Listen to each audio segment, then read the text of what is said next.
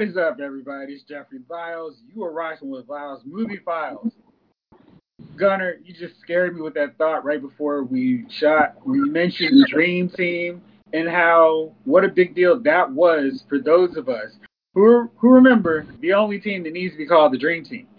Correct. And that was literally like a Hall of Fame and Christian Laettner, who was the Hall of Famer I'm so glad you said that.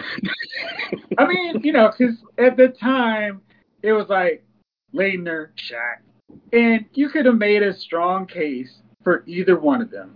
But I think Laettner was more accomplished, more distinguished than Shaq, who hadn't won anything in college basketball at the time. Now, clearly, we look back like, how in the world are they going to take Laettner over Shaq? But Laettner, if you're going to choose one college kid, he was the guy because Grant Hill wasn't quite there yet, but I get it. So anyhow, that was the dream team, and it was so much fun watching them obliterate teams. It was the only time where I was I was happy to watch basketball blowouts.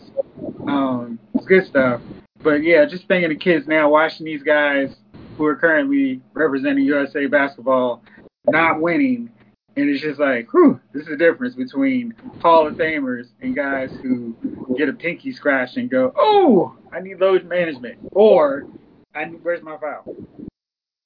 Speaking of, what's up, little brother? How are you? I'm good, man. How are you? Good. Let's just jump in. Space Jam, A New Legacy, since we're talking basketball right now. This film comes out Friday on HBO Max and in theaters if you so choose. I'm choosing to watch it on HBO Max because I don't even go to a theater to see this movie. Um, the, the reviews so far are quite mixed. Some are saying original titles like it dunks on the original. Um, yeah. And others are saying it's devoid of energy, life, wit, and charm. And I'm kind of like, uh, I wonder which way this basket is going to drop with this one. Because the concept is kind of goofy anyway. And if you go in expecting an Oscar or Emmy winning performance from one L. James, I think you're watching the wrong movie. And this really is one of those deals that's intended for kids. So I always try to lower my expectations. Are you guys going into this? Want to see it? I think we all have HBO Max. So knowing that, are you going to watch this? Negative. And that, that's a no from you too, Jace, huh? No, I, you know it's Friday.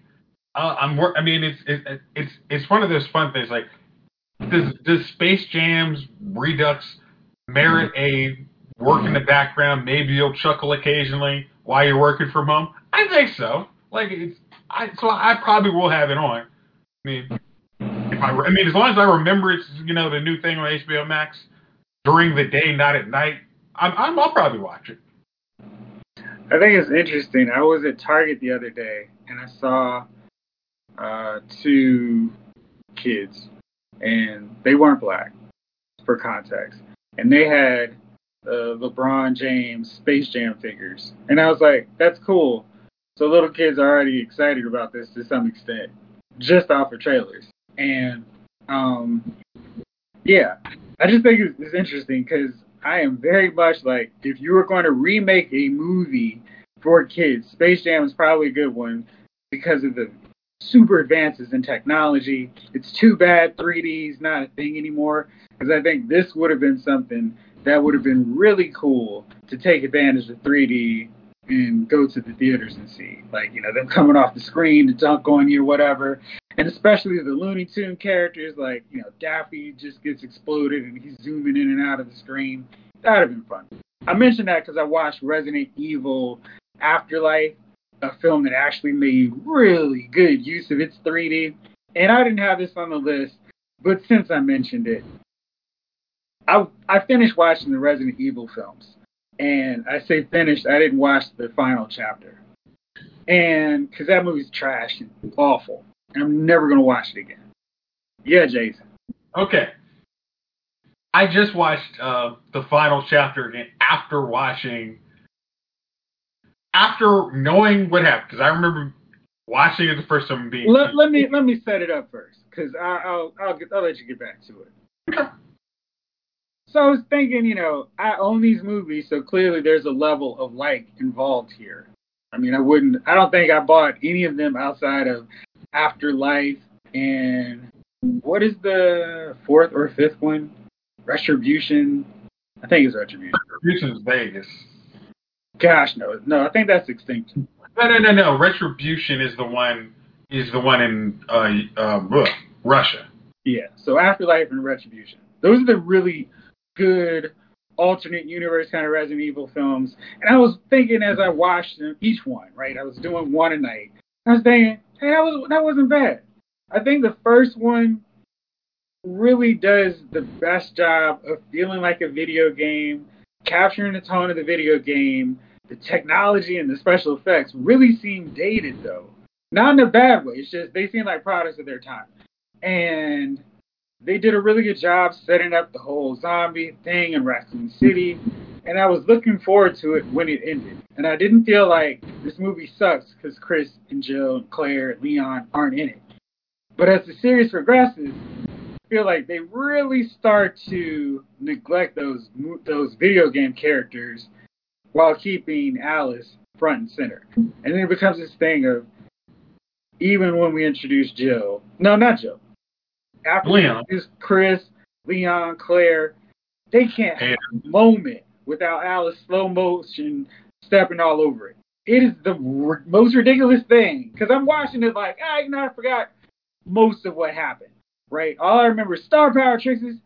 It's like one of the best parts in, in movie history for me for different reasons. But um, though they're fun movies. I think the third one is probably the worst of the movies that I've watched again, just because they introduce cool characters from the second one and they kill them off in this whack fashion. Like I hate the way LJ dies. I hate the way Ashanti dies. No, I'll go in the back of the bus and help this dude. It's like trash. Why are we killing Ashanti? One, two. This is the lamest way. She just closed the door. That bus driver is bird food. Um, and then let's give Alice superpowers. Terrible decision. Like, I don't know why we needed to give somebody padded with bubble wrap in a zombie movie powers. Hey, it worked for Brad Pitt. No. And no. And and she just walks around the whole time like she's just invulnerable anyway. And there's just no drama anytime Alice is on screen. But I like the fact that you never know when characters are gonna kill. But I call I was like I text Jace Gunner because I just finished watching Retribution and I needed to vent. So it was either just talk out loud in the basement to myself as I worked through this and have my wife going, who is he talking to? Or talk to my brother. And my brother didn't pick up. He was like, yeah, I'm busy doing my life. So I was like, fine, I'm just going to have to vent this out. Retribution ends with a big fight with Michelle Rodriguez, you know, like a clone of her, and she's got like these super amped up powers, like they all seem to.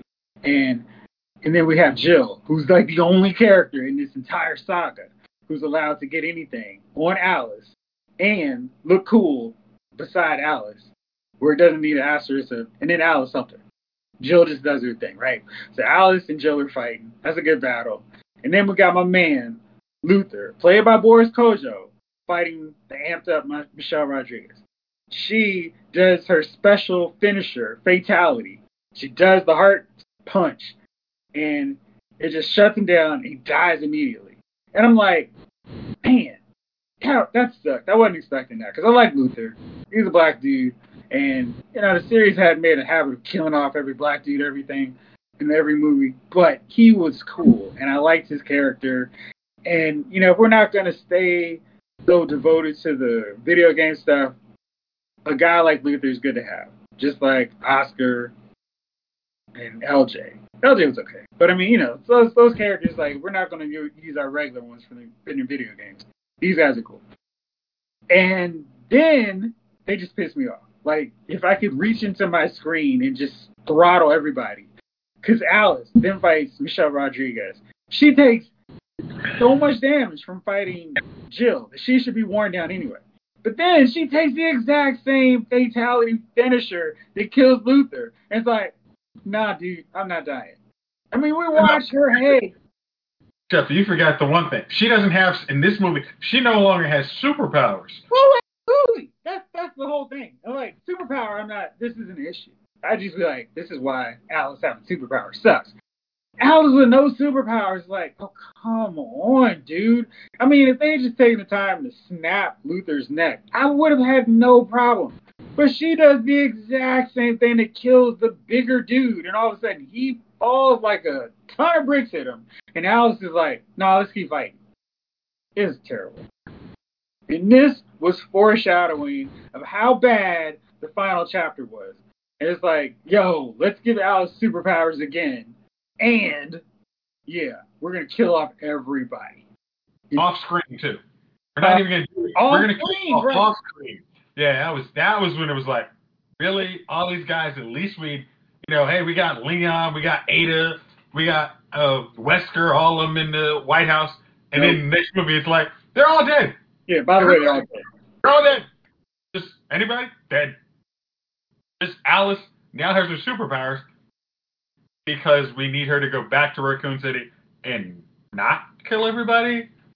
Okay, so since I'm never going back to this movie, you watched it. Final chapter. Is there any sign of, re- of redemption in this movie? With that problem, it is.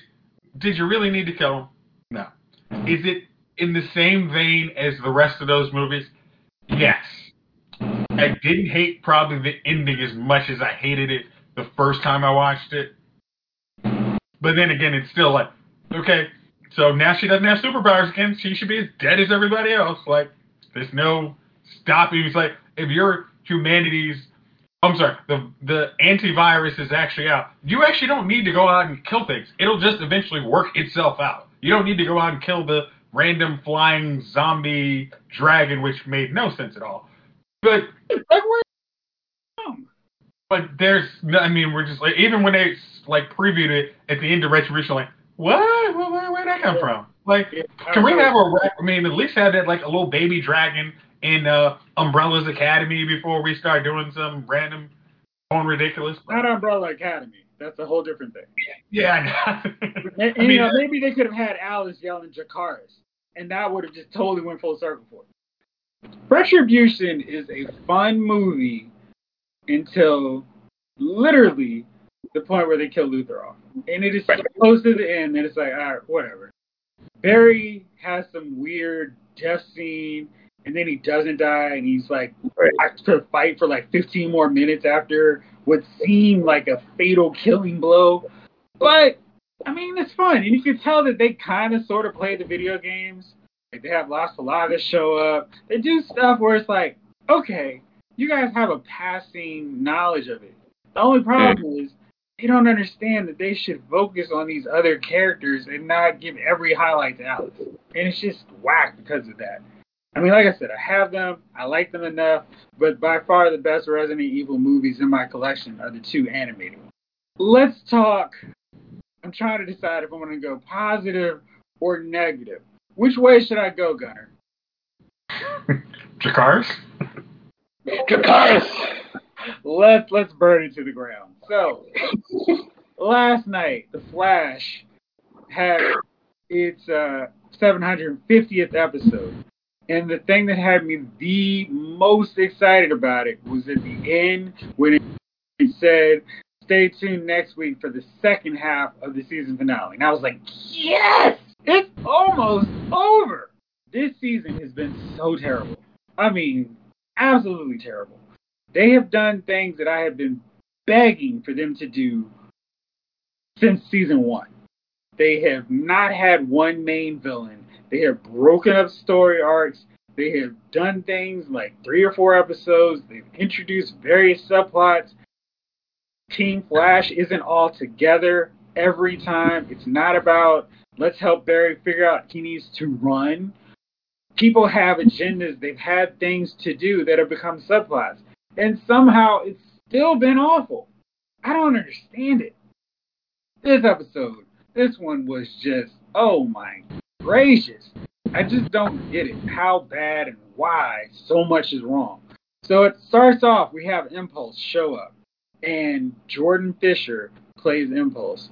And after maybe 10 minutes of watching him on screen, I thought he would have made a very good Wally West because he understands how to be serious, but he can still be fun and bring that kind of playful element.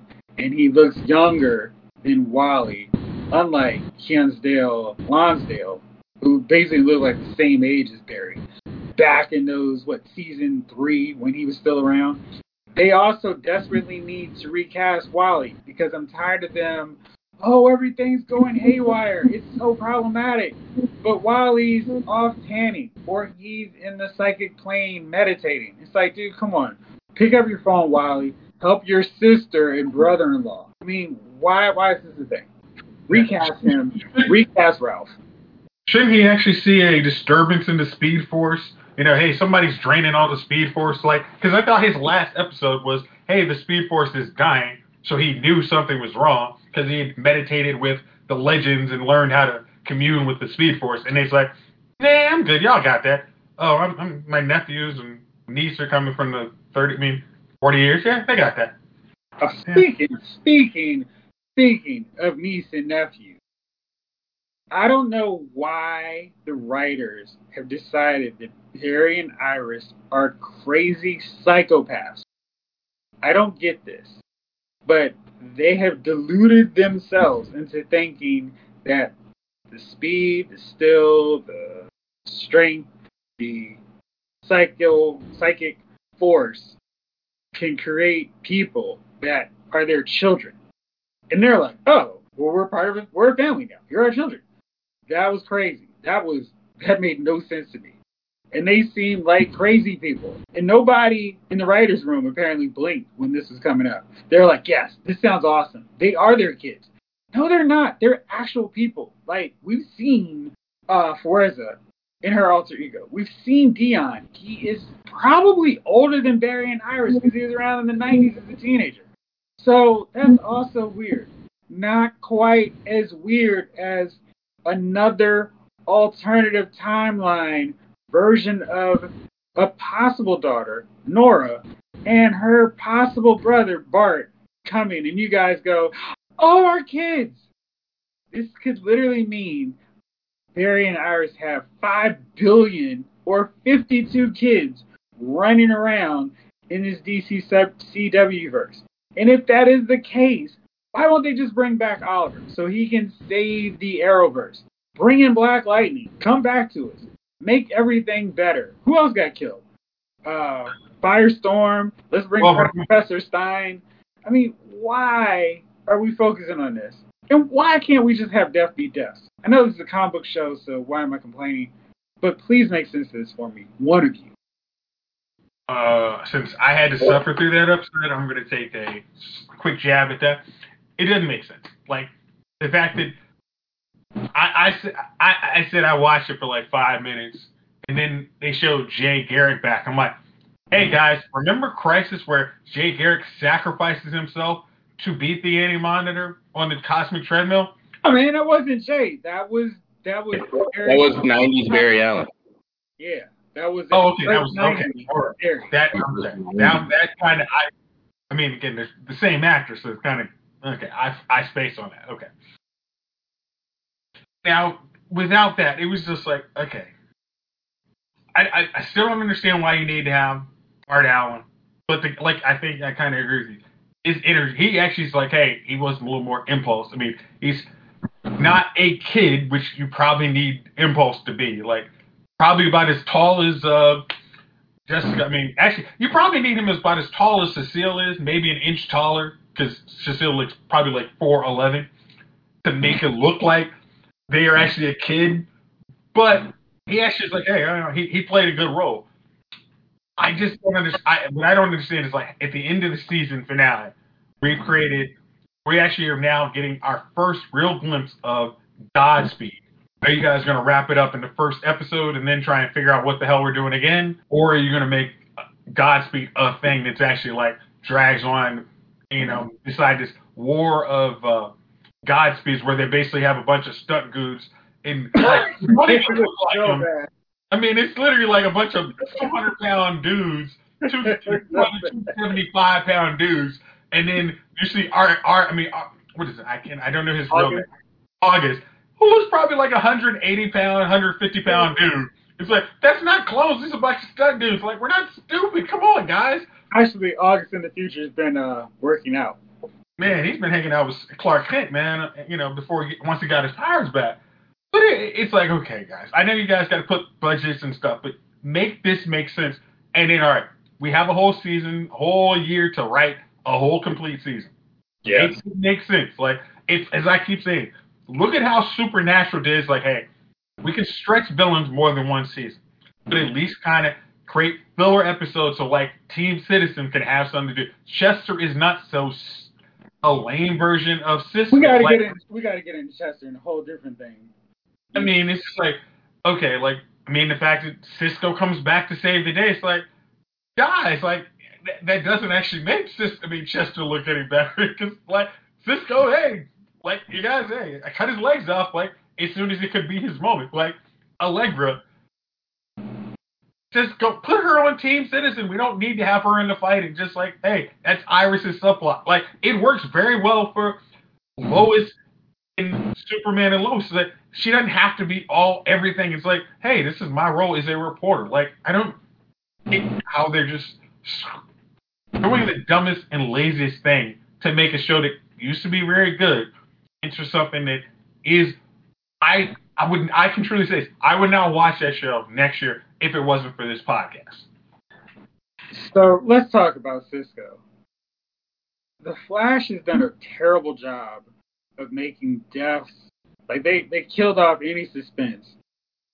Probably with the third Wells, where it was like, oh look, here's another one from another world, and it was like, well, who cares about the one who just died because we got another one, and it's like they just had spares that they kept churning out every season, and so we had this big dramatic departure for Cisco I feel like that was maybe five, six episodes ago, which doesn't feel as long as that. Feel like maybe three weeks because Carlos Valdes was taking time away anyway. So he would go on these long stretches where he wasn't even around. So it was like, oh yeah, Cisco's here. So having Cisco come and save the day, which I think is weird on a show called The Flash, where Killer Frost and Cisco both have to bail Barry out when he's fighting the speedster. It's like maybe The Flash should be the hero. I mean, you don't see that on Supergirl, where everyone else beside Alice, Alex, saves the day. I just think it's weird. Like Barry should be more. Barry is more powerful than Vibe or Killer Frost. So I don't know why we're going through this. Also, why did why did Cisco give up his powers? I was about to say, He's what was the entire point of him doing the rogue shot if he's always going to need his powers? Gunner, help me out.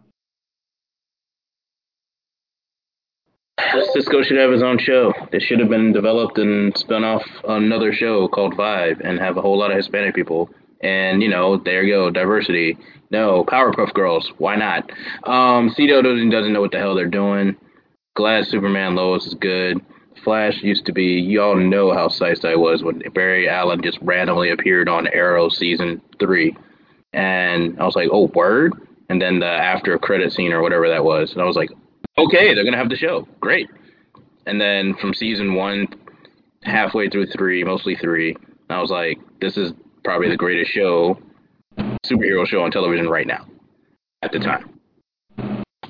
To go all the way, I mean, you know, Arrow was tanking. I was not thrilled on Legends anyway. I was just like, why don't you just have a league of superheroes and call it a day? Um, or Legion of superheroes and call it a day, throw them in the future and boom, done. No, I wasn't too keen on that, but I was like, okay, time travel, let's see what happens. Oh, episode four, the black dude is just accepted. I'm like, um, so just like, and I haven't really been a fan of Legends since, um, since episode four, seriously.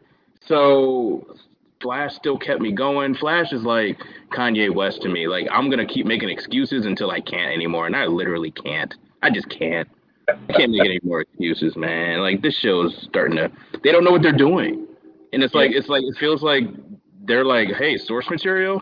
Eh, as long as we got more speedsters, sure. But other than that, why not? Like we should not be on Godspeed by right now. Like my God, we should actually be on Savitar. They They did did it. No, I'm saying if they did it right, some Oh. kind of continuity, something. We should have had a whole freaking season of Flashpoint, not just one or two episodes, and then Alchemy, and then Savitar, and then I'm like, I, I think then Doppelganger, and then I'm like, holy crap, y'all just threw so much in this season. Yeah. I think you And make a point.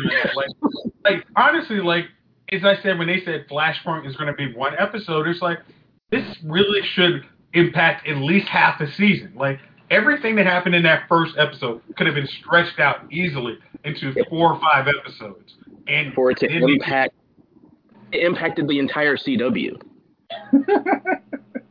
It was Yeah. a whole reason for a crossover that season because the aliens were like, "You screwed up. That's why we're here."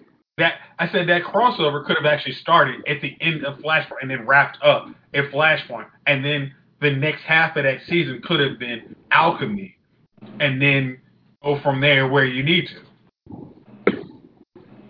Their real problem is they're ignoring stuff that they set up because you just mentioned the aliens came in because Barry went through time. Flashpoint happened because Barry cheated time. This year, Barry wants to go through time just to check in on his future daughter. Where I don't understand how he zeroes in on which future Nora is alive. Like in the one that he knew, she was dead. She got killed from Thawne. So is he just randomly going, I'll take this blue path and hope this is the Earth that Nora's still alive on? It doesn't make any sense. They are breaking rules that they themselves introduced, and Right. it makes no sense. They have to do better. Hopefully next season, everybody just spends some time in the retreat. They go hang out with Candice Patton on her Instagram and figure this show out because it should be better.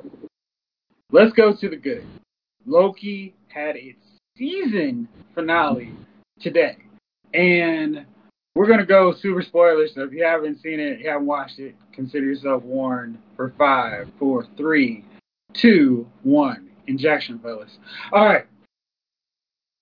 If this is what we're doing with Marvel Studios, I don't think it's possible for any other rival to do anything. I mean, it's just a waste of time for DC to continue making movies or TV shows or Netflix to find something, some comic book property and try to do something.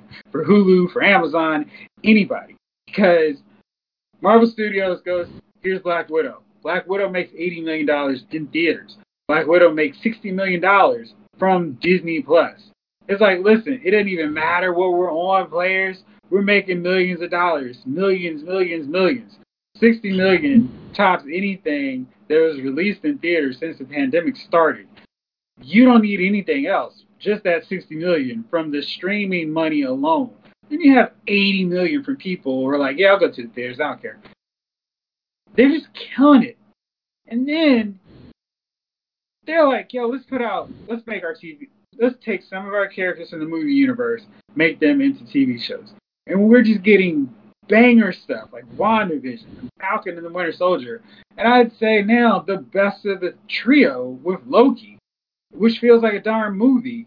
And not only are they not caring about sticking to the formula of we'll use in our movies to advance the next movie, they're like, screw that. People are watching these TV shows on our streaming service, which we're paying, making them pay for. And they'll pay to watch our movies on this thing too, because we have so far got them that they're hooked. And I'm like, yes, you've got me, I'm hooked. They're using Loki to set up the whole vastness of Phase 4 because we're throwing out the reason for the whole premise of the plot of Loki Season 1 was to introduce, in a very subtle manner, the big villain for Phase 4. And not only that, it takes the entire concept of what we've been watching with Loki with new eyes. Like, oh, it was never about Loki in the first place. It was about we've got to keep Kang the Conqueror, the Scarlet Centurion, Immortus, Rama Tut in line. We can't let them come out, so we've got to keep scanning for Lokis and these other variants. We've got to protect it against these guys because if they get out, it's a wrap. And everything in that context just makes whoa, like how Loki's not the main villain of the Infinity Saga. We're introduced to Loki, which is kind of like a nice mm-hmm. full circle thing. We're introduced to Loki first as a potential big villain, and it's like, oh shoot, he's the big villain in Avengers. This makes sense, and he stays a presence throughout, but he's not. I mean, he gets dispatched just like that with a snap of my fingers by Thanos in Infinity War. And it's like, oh shoot, Thanos is really the dude. And we're now on the verge of Kang or his other identities being the dude. And I'm so excited about what this holds. Jonathan Majors is doing this kind of wacky, eccentric performance, and I was like, this is a little off for Kang. And I was like, wait, dude, he's not Kang right now. You're you're you're going in with expectations based off what you read about Jonathan Majors playing Kang. They never promised he was Kang. They were like, he's in cast. He's gonna be Kang. But as Kang, he's so many other characters too. And it just was like mind blown, like, whoa. They can do so much now. And this is something that they used a TV show for that they could not do in a movie. How blown away were you guys by this season finale? And I say season finale repeatedly because we are getting Loki season two. Gunner, what you think? As soon as that elevator door opened, I was like, or before it opened, I was like, if it's not Kang, I have no clue who it's going to be. Just because of the assistant, well, she's the assistant, but she's the head chick of TVA. But just because of that, I was like, that's a Kang person. You know what I mean? A Kang, what are they called? Um, uh, worshiper or whatever. Um, and I was like, it has to be Kang. And as soon as it opened the door, it was Majors. I was like, hey, it's Kang, but not really, which means they're gonna spark it somehow. I was just like, I just need to watch. I don't care about the dialogue. I really just want to see how this happens. Then he told the story, and I was like, I'm like, okay, so this is like a real version of not really a Kang, but a Nathaniel Richards plus, like, like, right, like, yeah. So it had my brain going. Is Nathaniel Richards is is is Reed Richards going to be black? Right, you know what I mean? I'm just like, that's kind of exciting. Um, just to kind oh, of. I, no, no, no, no, no, no, no. I, I had news on this front. Marvel Studios is apparently wide open for the casting of the Fantastic Four, and they are like, it doesn't matter. So if you think Reed is white, who cares? He may not be. He may be Asian. He may be Latino. He may be black too. And because I, I thought that one major thing they messed up with this last one, one of the countless thousands, as many as variants of Kang apparently, was Michael B. Jordan should have been Reed Richards, not yes. oh boy, uh, Miles Teller. He would have been so better suited as Johnny Storm because Michael B. Jordan just pulls off cool, suave, intelligent, way more than Miles Tucker, who just seems goofy, and who should have J. Jonah Jameson yelling at him for not drumming hard enough. But yeah, oh. so this possibility does exist, Gunner. It's wide open for it. Happy for it. I'm happy for it. Yeah, I love the ending, and he was just like, "See you soon." I was like, oh, "Yes, this is gonna be awesome." oh yeah. So that will probably be like phase four finale. Like, okay, somebody Nathaniel. Although I still think he might have been a Mortis, Immort, Immortus.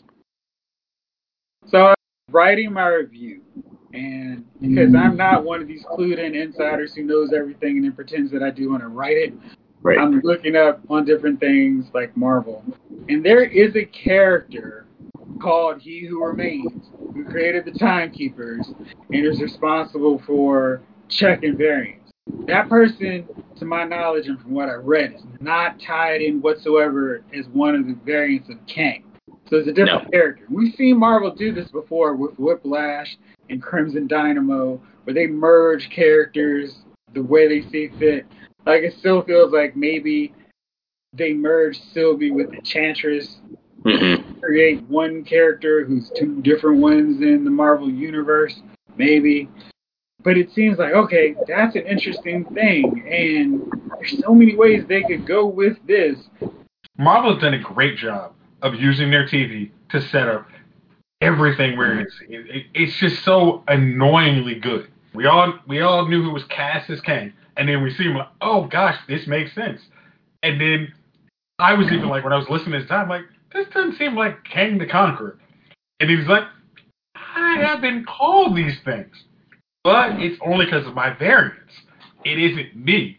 But if you decide, I mean, it's like he does the actual Palpatine. If you kill me, I'm going to tell you there's a whole lot of worse after me. And when Sylvie actually makes that choice, which actually is like Loki and her have this I think you did a great job on uh, making that dynamic on LylesMovieFile.com. Um, but when you actually, it's like Loki can't be trusted because he's Loki. Sylvie can't trust him because he's Loki. So she makes a call, and then he's like, "You're gonna see me again. See you soon." And that was really like you're gonna see Kang the Conqueror, who is basically like, I mean, he's gonna be he's gonna be in the band, and it's you guys let him out of the genie that I've been keeping in the bottle. You guys let him out. You guys could have ruled the timeline. You guys had your own little fun, but you killing me instead of letting me just retire and go my own way. Literally, you you guys started uh, Phase Four Marvel's problems. It it, it it wasn't me. And I think what was really interesting was the first thing was that he who remains essence didn't pass through Sylvie when she cut him and killed him with the blade. That was a Rise of Skywalker joke for you, bro. Uh, uh, Jeff, that doesn't actually happen now. No, that didn't happen in any movie. Oh right, right. My fault. Sorry. Um, but what I Oh, thought was cool was there was I did feel this Star Wars thing where I felt like he was very Palpatine esque, and we had this kind of re- Return of the Jedi thing where they don't, where Loki and Sylvie really don't want to fight each other, and because I know how deeply in love with Star Wars Kevin Feige is, I wonder if he was like, man, we could try that dynamic too. I mean, it's like space and stars and it's all these pretty colors going on in the backdrop. No X-wings battling Tie fighters, but I kind of got that tone. But he, I feel like maybe he was so bored that he's like, you know what? I know what I'll do. I'll play with these two variants who I know I can manipulate into creating chaos. And I'm going to shake things up. I'm going to unleash all these variants of myself. Because I feel like either way he was going to screw them. But they were going to be screwed either way. Like two, two Lokis weren't going to be able to coexist and rule together in harmony. They were just going to mess up at some point. Or we just see what happens when he who remains is killed. And every bit of chaos that erupts from that. And this is going to touch into Ant Man, Spider Man, Doctor Strange, and Scarlet Witch. And we're already seeing from Black Widow how things are going to connect on a smaller level with Hawkeye. What's going to happen with Captain America and the Winter Soldier on the smaller scale? I guess we're setting up all these different layers, which I really like and appreciate how Marvel Studios does things because we've got the street level characters, Spider Man, Falcon, Captain America, and the Winter Soldier. We've got Hawkeye, we're going to have Moon Knight, Miss Marvel, she's going to go up into space with Captain Marvel and Monica Rambeau. So we get to this, and we're going to have Secret Invasion, Skrulls coming loose, so we're tying in the street and space, and then we're going to the freaking multiverse with Kang. I mean, it's just like, dude, She-Hulk. I mean, She-Hulk, we've got so much stuff, and they can't put together more than one good DC show at a time. I mean, that, you, you're Right. just like, we have how many years worth of filming product ready to go right now, and DC can't figure out if they're making Man of Steel 3. I mean, sorry, Man of Steel 2. They're like, well, do we really want to do that? I don't think so. We have the fans doing hashtags, begging them to do this stuff. No one in Marvel Studios has to beg the fans anything. Kevin Feige's like, you want to put an alligator in Loki? Awesome, let's do it. They have such synergy with their universe that Chris Hemsworth does a does the voice for the Thor frog just because. Sure, why not? Like, what level of craziness do they have where they have one of their biggest stars just do utter utterances for a frog because he's the voice of Thor? I mean, it's and they've got what if coming up where they're going. Yo, imagine if T'Challa was part of the the, the Guardians of the Galaxy, or if Peggy Carter was Captain Britain. Let's do that too. Or Killmonger saved Tony Stark when he was about to get the shrapnel in his heart and never became Iron Man. And it's like that's gonna be great because Marvel Studios is doing it. And not only is Marvel Studios doing it, got their freaking cast doing the voice for the characters. It's gonna be one of Chadwick Boseman's last performances. And it's gonna be awesome because he's on it. They don't have the Black Panther stand in voice actor Nope. coming in to do it. We've got the actual cast. So it's just it is a Marvel Studios world. Everybody else is looking for the scraps, trying to figure out where they are. At this point, I'm just figuring out like if you're a film student, you are you really have to look at all right, 20 years of actually making great content, a billion dollar franchise that base. I, I still say like it actually helped make the Fox acquisition possible because Marvel and Disney made so much money based on this that they could afford to buy uh, Fox, who had been reluctant to sell. I I, I just think and like, who bought their properties to you know who bought some of the Marvel not Marvel yeah bought some of the properties to be able to do you know so Marvel can like eat. Remember, they sold stuff off to Sony and Fox, and now they bought it back. But you know what I think? Biggest pawn shop situation I've ever heard in my life. the craziest part of this is Paramount Pictures had the Avenger films. They had everything, and with the Avengers, they're like, "Okay, Disney, go for it." If Paramount was just like, um, "No, we're gonna we're, we're not interested in selling. We're gonna hold on to this billion dollar license. Thanks, though. We're good." They would have Mission Impossible and the then the Marvel franchise. No, but also do you, you also have to remember, if Paramount had actually done it, they wouldn't have had to seek outside financing for Star Trek Four. They would already have that money in the bag. They would have already been a, a Chris Pine um, Star Trek because it would have already been there. So, and people may, you know, maybe there's a real split between Paramount Plus and Disney Plus or whatever the heck Paramount streamer is. I don't care because they don't have Marvel stuff. They don't have they don't have Star Wars.